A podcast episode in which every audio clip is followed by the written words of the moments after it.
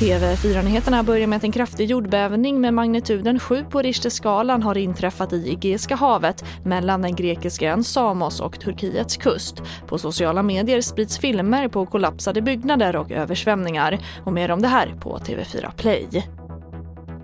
Och här hemma kan i natt TV4 släckas för drygt 2 miljoner kom hem och Boxer-kunder om inte kom hem och Telia-ägda TV4 kommer överens om ett nytt avtal.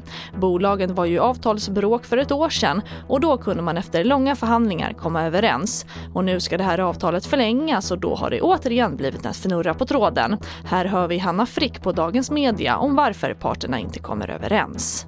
Ja, det som de har kommunicerat båda två och som det handlar om den här gången är ju att eh, Kom Hem eh, säger att TV4 vill höja prisnivåerna eh, för vad de ja, vill få betalt för innehåll eh, helt enkelt. Och medan eh, TV4 menar på att eh, de prisnivåerna som de vill ha för sitt innehåll är fullständigt eh, skäliga.